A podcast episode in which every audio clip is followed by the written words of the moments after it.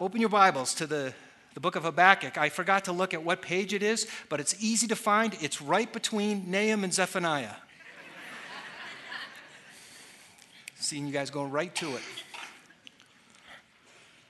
Go to the end of the Old Testament and work your way back a little ways, and you'll find Habakkuk. Keep your hands raised, and yeah, great. So, Habakkuk is one of the minor prophets. Um, now, that can be a little bit tricky because they're called minor doesn't mean they're unimportant. They are every bit as important as the major prophets. The reason they're called minor is because they're very brief. In fact, if you take all 12 of the minor prophets and put them together, it would about equal the book of Isaiah. In fact, in, in the Old Testament time, it was called the book of the 12. Uh, they, they actually put them, all the scrolls together into one scroll so they wouldn't lose them. They were so short. So they're minor because they're short or brief and not because they're un- unimportant. They have a tremendous amount to say to us today. And I believe that Habakkuk has an awful lot to say to us as well. So Habakkuk is believed to have lived in the 7th century BC, kind of towards the end of it, as, as a contemporary of Jeremiah, before the invasion of the Babylonians, the destruction of Jerusalem, and the taking of the people uh, into exile. So it's likely that he grew up during the reign of King Josiah. And he was able to witness many of, or if not all, of the reforms that Josiah put in place during his reign as king of Judah. Well, unfortunately, Ju- uh, Josiah was the last really good king of Judah. Um, the ones that followed him were evil, evil men. So that when Josiah died, all of those reforms that he had put in place died with him. In fact, there, after his death and before the destruction of Jerusalem, there was virtually no godliness anywhere within the nation of Judah. In fact, Jeremiah, again, a contemporary of Habakkuk, wrote these words in his 22nd chapter, verse 17, speaking of Jerusalem at that time. He said, But you are always thinking and looking for ways to increase your holding by dishonest means. Your eyes and your heart are set only on killing some innocent person and on committing fraud and oppression. See, the Old Testament doesn't tell us anything more about Habakkuk, but we do know that he lived during a very evil time in the history of Judah. We also do know, too, as well, that he was quoted four times in the New Testament. He was quoted in the book of Acts, Romans, Galatians, and in Hebrews. Now, I want us to look at, at verse 1. There's three very important things for us to see just right here in verse 1. The oracle that Habakkuk the prophet saw.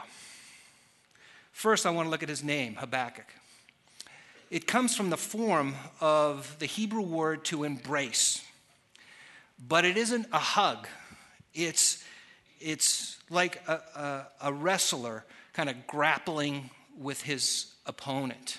Think of Jacob wrestling with the angel of the Lord at, at Bethel. This book is about a prophet who lived out his name by wrestling with God. And when we meet him, he's on the mat and he's just hoping for the bell to ring. Now, also, we see here that this is an oracle. That word that is translated oracle here in Habakkuk is used a number of times in the Old Testament, and most of the other times that it's used, it's translated burden. It's the Hebrew word masa.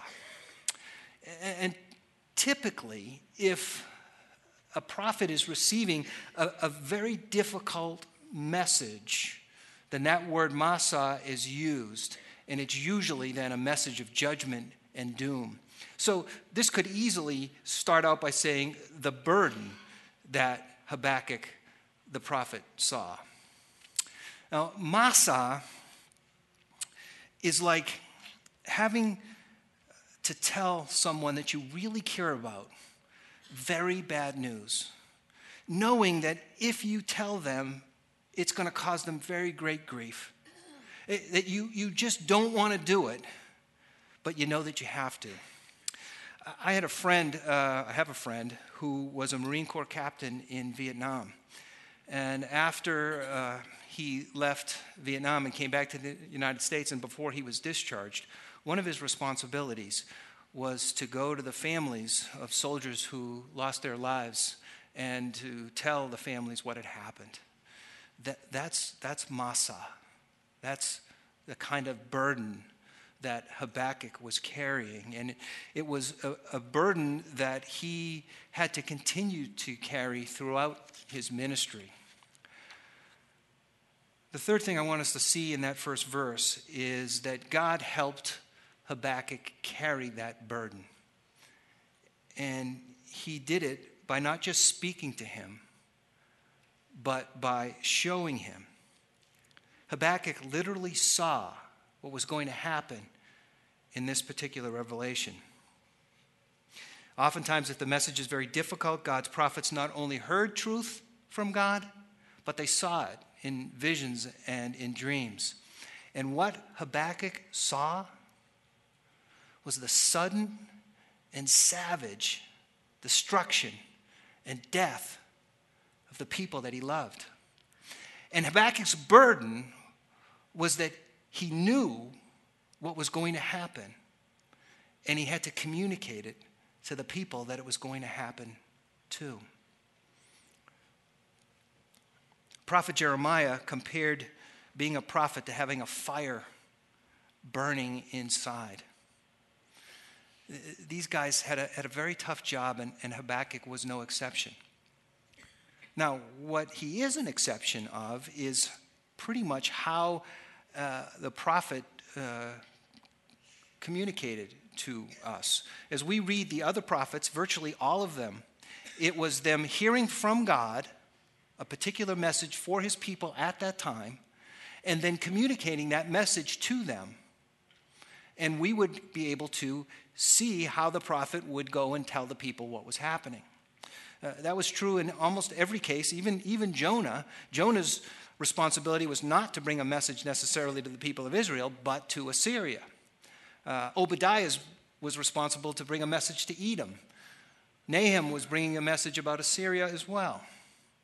But for Habakkuk, we get to listen in to a conversation between he and God. And then we get to see how Habakkuk responds to what God has to tell him. So it's different than the others. Let me read now for you from verses 2 through 11. Habakkuk chapter 1, verses 2 through 11. O Lord, how long shall I cry for help and you will not hear? Or cry to you violence and you will not save? Why do you make me see iniquity? Why do you idly look at wrong? Destruction and violence are before me. Strife and contention arise. So the law is paralyzed and justice never goes forth. For the wicked surround the righteous so justice goes forth perverted. And then God answers him, says, Look among the nations and see, wonder and be astounded, for I am doing a work in your days that you would not believe if told. For behold, I am raising up the Chaldeans, that bitter and hasty nation who march through the breadth of the earth to seize dwellings not their own. They are dreaded and fearsome, their justice and dignity go forth from themselves. Their horses are swifter than leopards, more fierce than the evening wolves. Their horsemen press proudly on. Their horsemen come from afar. They fly like an eagle, swift to devour. They all come for violence, all their faces forward. They gather captives like sand. At kings they scoff, and at rulers they laugh. They laugh at every fortress, for they pile up earth and take it. Then they sweep by like the wind and go on. Guilty men whose own might is their God. So, according to verse 2, Habakkuk has been going to God for a long time. He has been witnessing or hearing about one atrocity after another, and he's wondering if God is going to do anything about the evil situation in the land of Canaan. God's people are increasingly becoming more and more wicked. And Habakkuk can't stand what's going on. But it seems like God is tolerating it. Habakkuk can't reconcile what he knows about a sin hating God who expelled prideful, rebellious angels from heaven. A God who destroyed the entire earth in Noah's day because of rampant sin.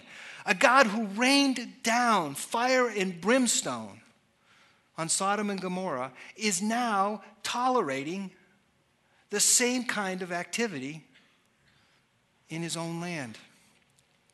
It just didn't make sense to Habakkuk. He wanted an answer. Can't you relate to him? I mean, we look around today, we see tens of thousands of unborn babies slaughtered.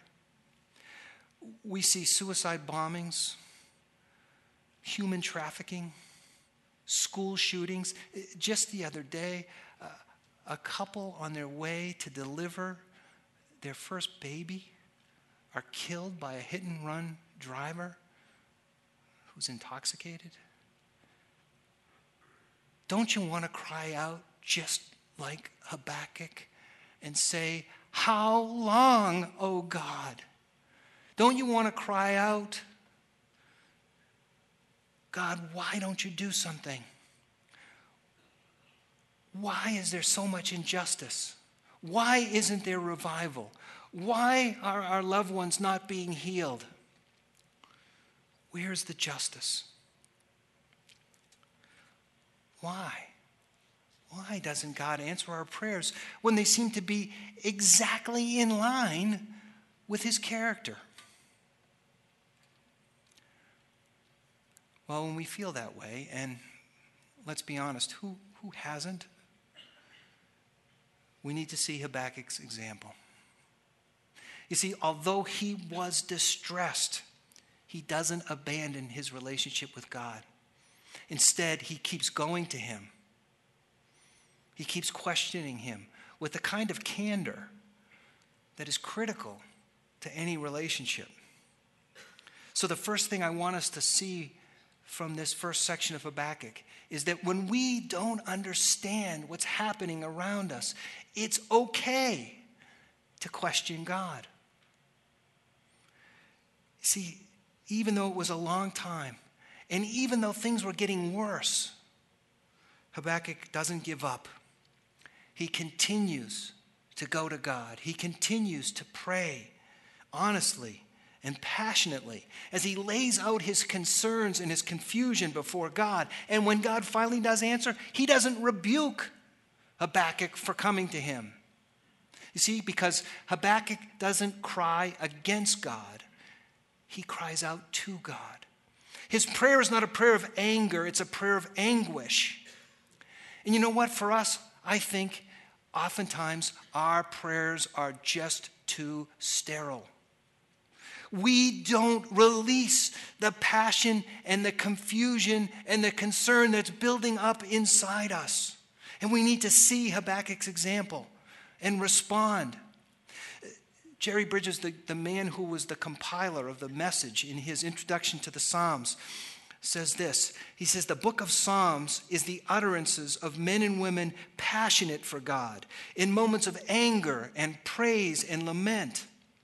Only as we develop raw honesty and detailed thoroughness in our praying do we become truly human in Christ. We can't help but be confused by the things that are going on around us. We need to cry out to God. We need to share our concerns. But like Habakkuk, we need to recognize that our God loves us enough to receive those prayers of anguish and so to be honest with Him.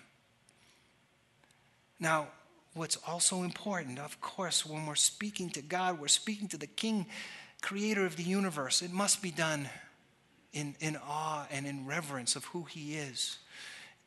In fact, when we bring our honest concerns and questions to God, we need to surrender our preferences to His wisdom just as Jesus did at Gethsemane when he said, Not your will be done, Lord. Not my will be done, Lord, but your will. So when we cry out honestly and openly to God. We do it in reverence and fear. And we do it making sure that we understand that His wisdom is greater than our preferences.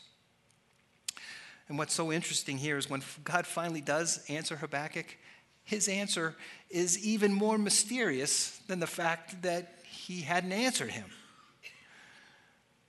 So, the second thing I want us to see in this section of Habakkuk is that God will answer, but his answer may be radically different than what we expect.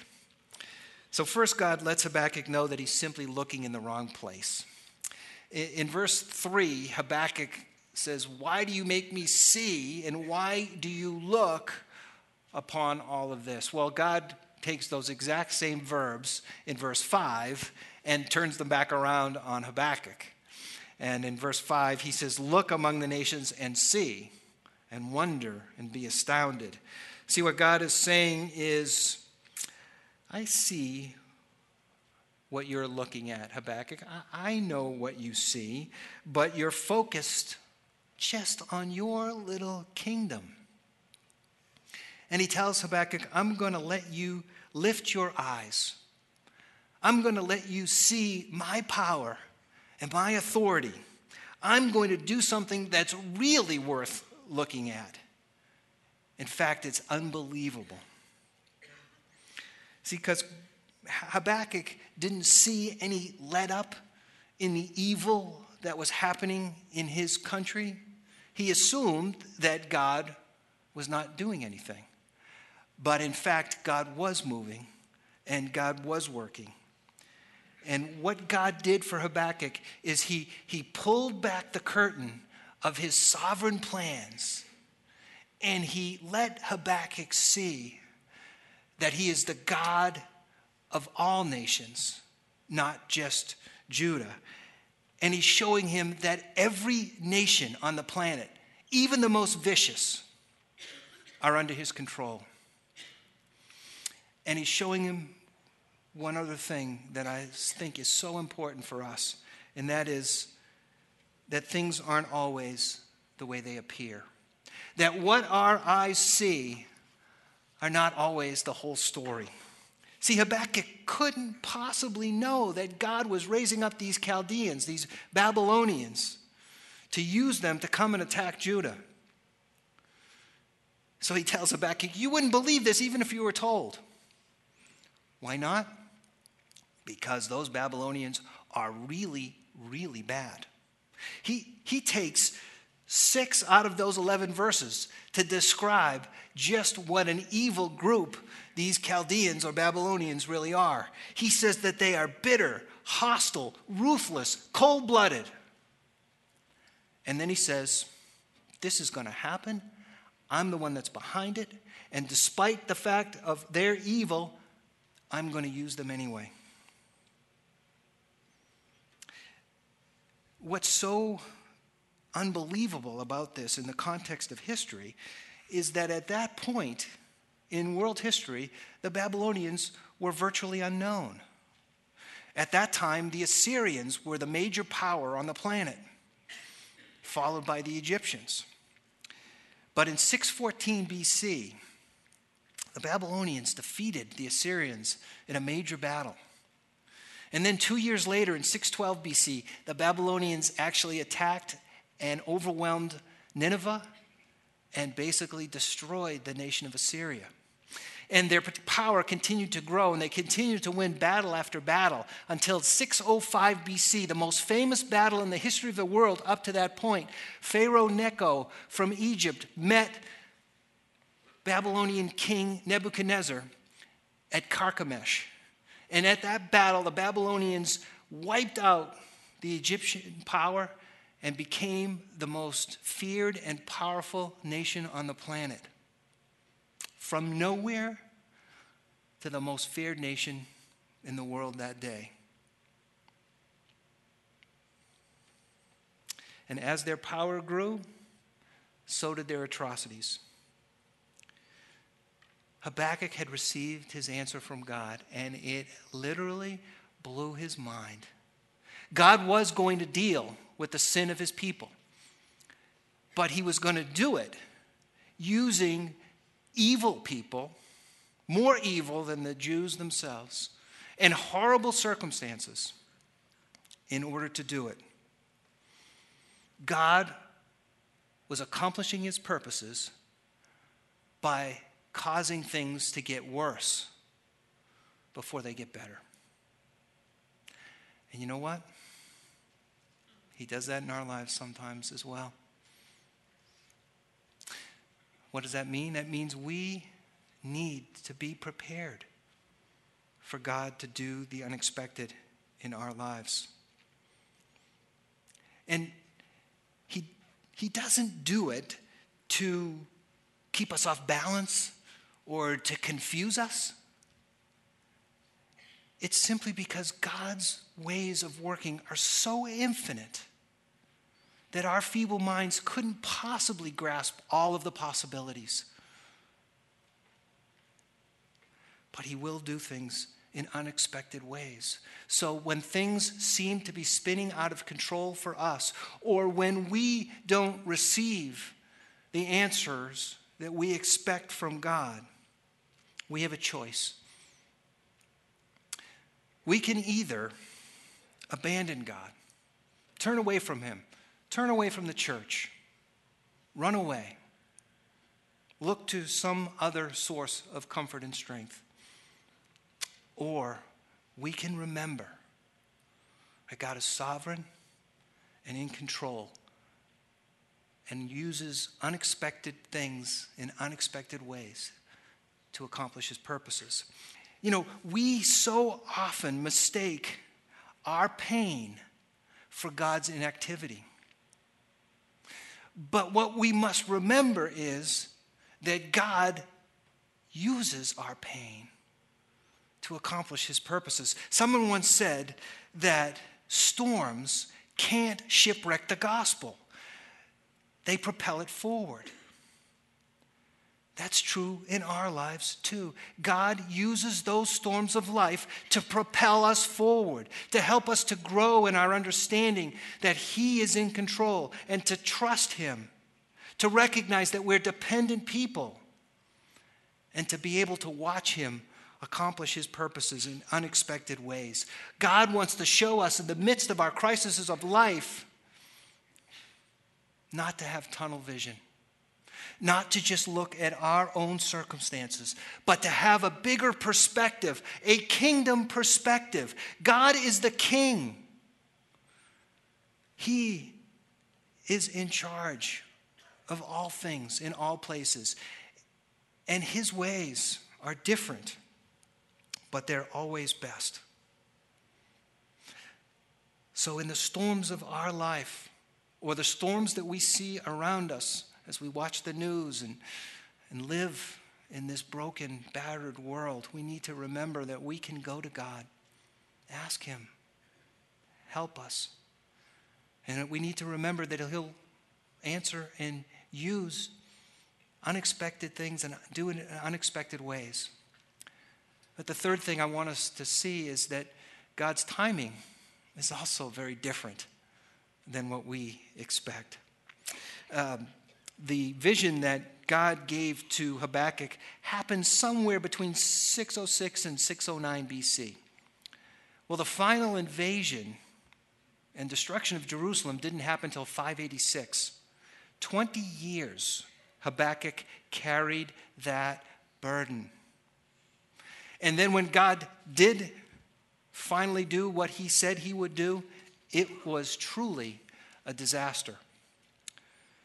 Jerusalem was ravaged, Solomon's temple was destroyed, thousands of people were killed, and those who survived were taken into exile.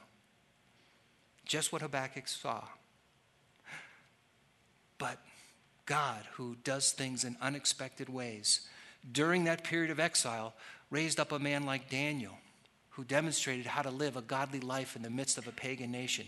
He raised up a man like Ezra who brought back the authority and the remembrance of God's law as a scribe. He brought out a man like Nehemiah who showed us how to live and be a godly leader.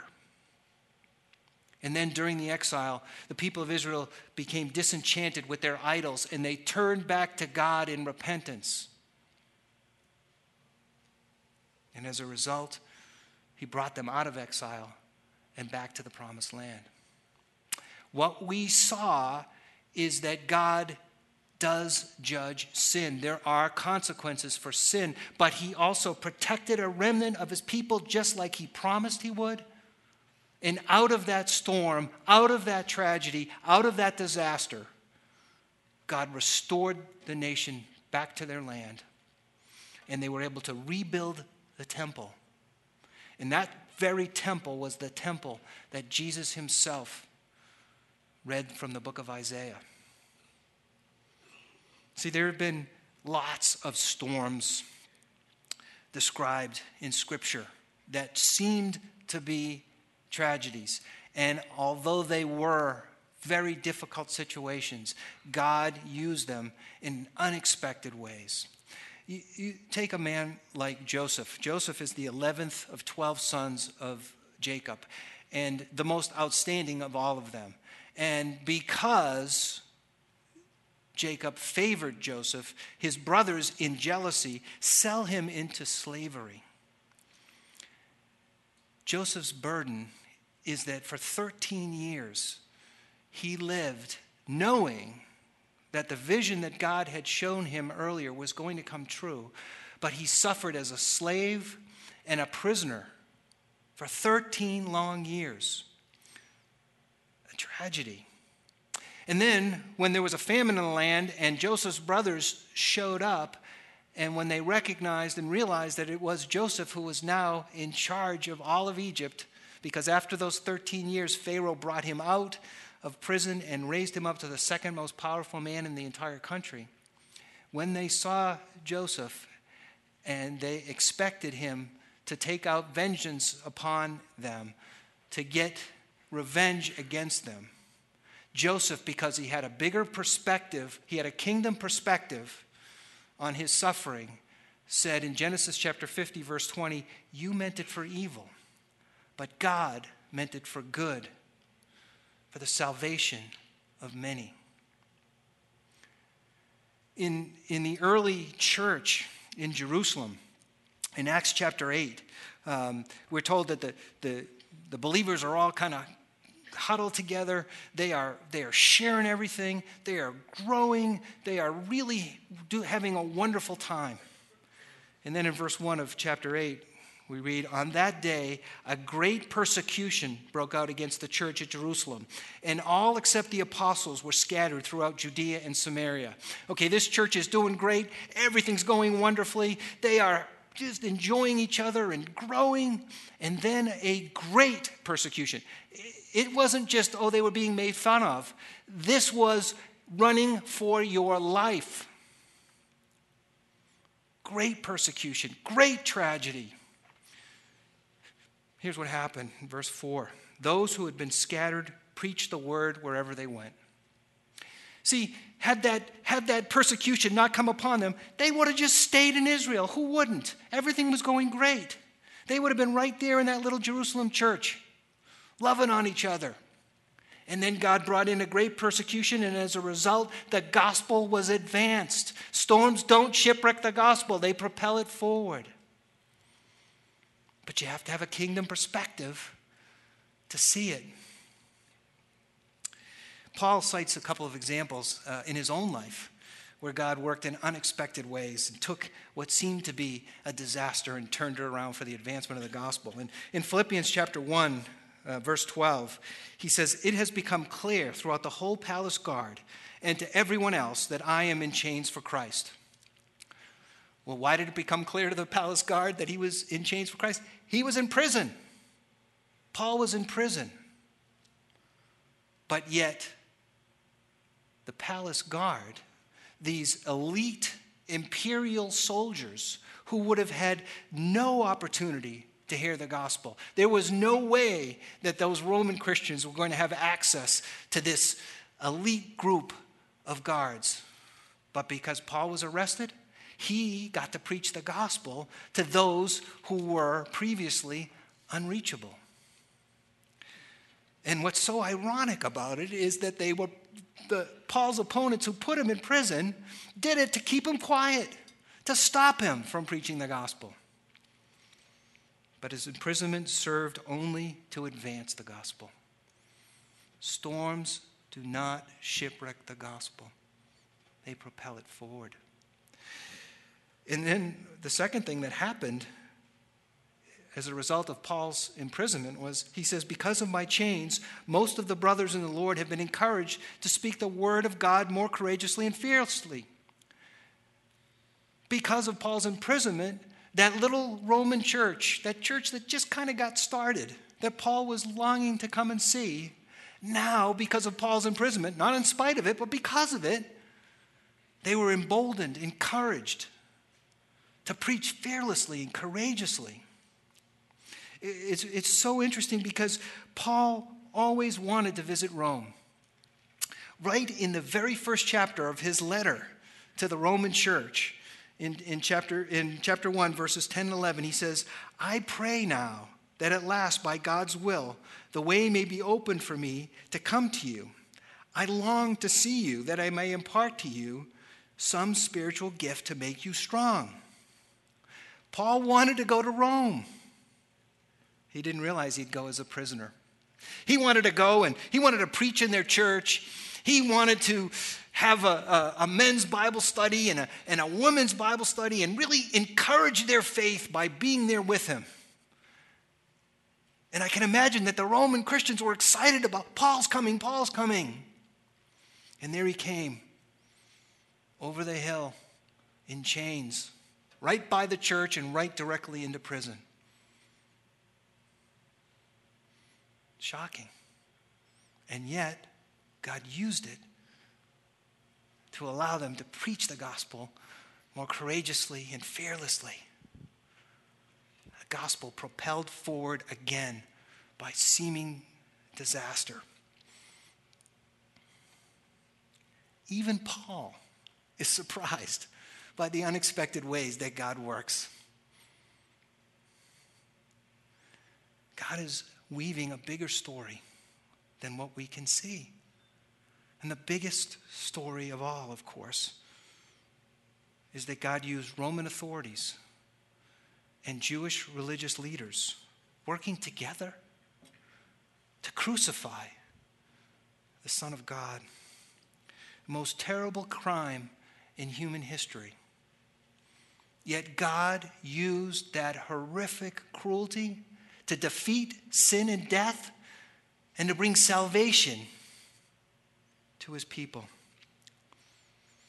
See, no matter what's going on, or whom the Lord uses, or when he does it, we must remember that he is in control and that he is making certain that his will is being accomplished. And that will is that he redeem a people and that he make himself known.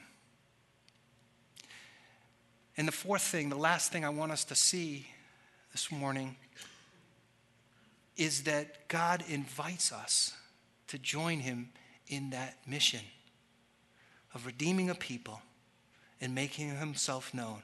And we can do that most effectively by how we respond to the storms and difficult circumstances of life.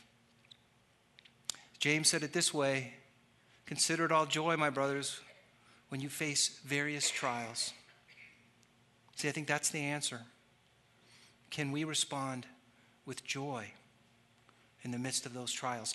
I have to believe that the reason that the palace guard were willing to listen to Paul in the midst of his chains was because of his joy and Christlikeness in the midst of prison. I have to believe that the reason why the Roman Christians were encouraged to share the gospel with Paul in prison was because of his joy and Christlikeness while he was in chains. For Joseph, Joseph, whose exemplary life and attitude as a slave in Potiphar's home, as a prison, eh, as a prisoner in Potiphar's dungeon. And before Pharaoh, his life, despite his trials, was so exemplary that each one of them saw that God, the King, creator of the universe, was with him. And Joseph, by his attitude and joy in the midst of trials, made the invisible God visible. And we can do the same. But we have to have a kingdom perspective. We have to be able to trust that God is in control and that everything that happens is part of His sovereign plan and in His sovereign timing.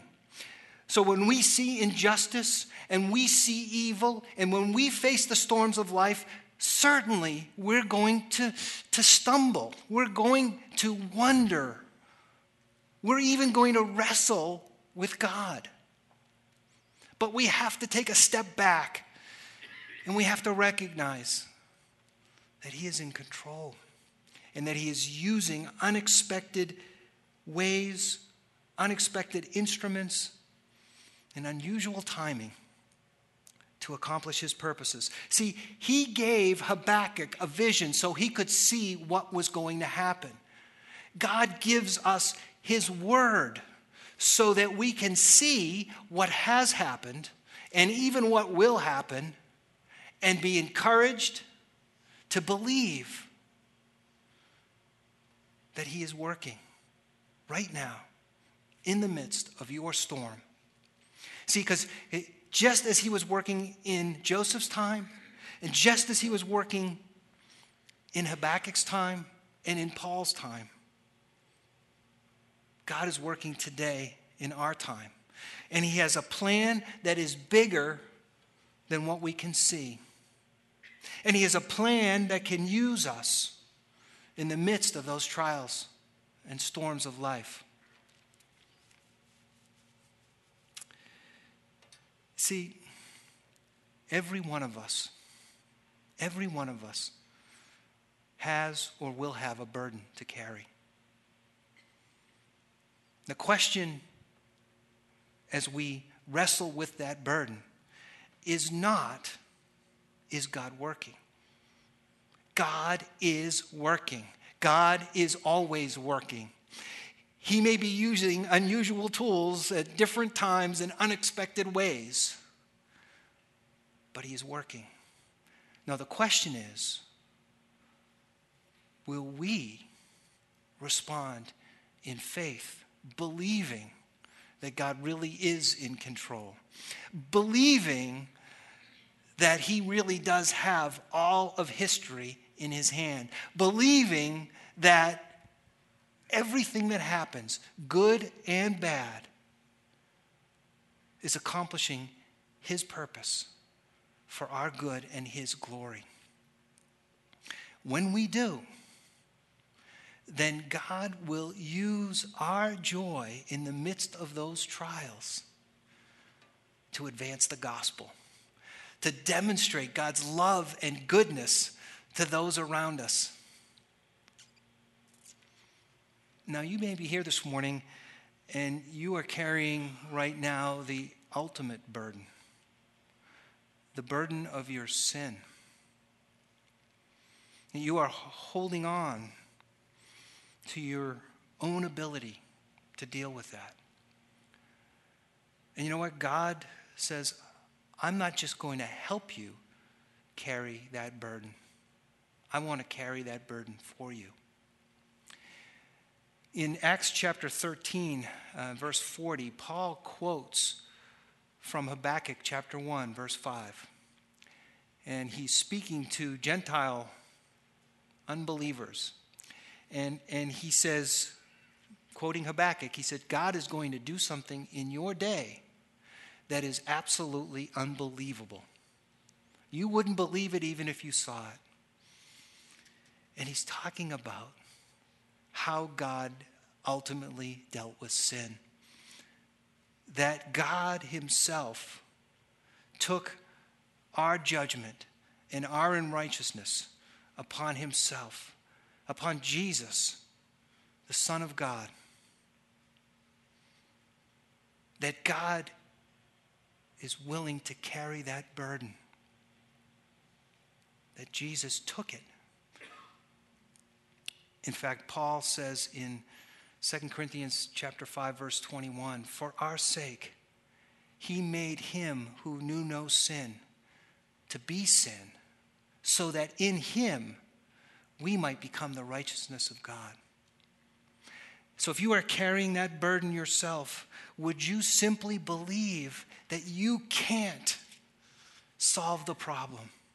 And that because God is a holy and just God, He must judge that sin. And rather than carry that burden yourself, would you just lay it at the feet of the cross? Believe that Jesus is who He says He is, your Savior your rescuer. And let that burden go. Let's pray together. Father, thank you for your ultimate control of all of history, that you are working to accomplish your purpose, to redeem a people and make yourself known, and that you allow us to participate in that. I pray, Lord, that as your people, we would respond to you in joy, despite our circumstances, believing that you're using all things for our good and your glory. In Jesus' name.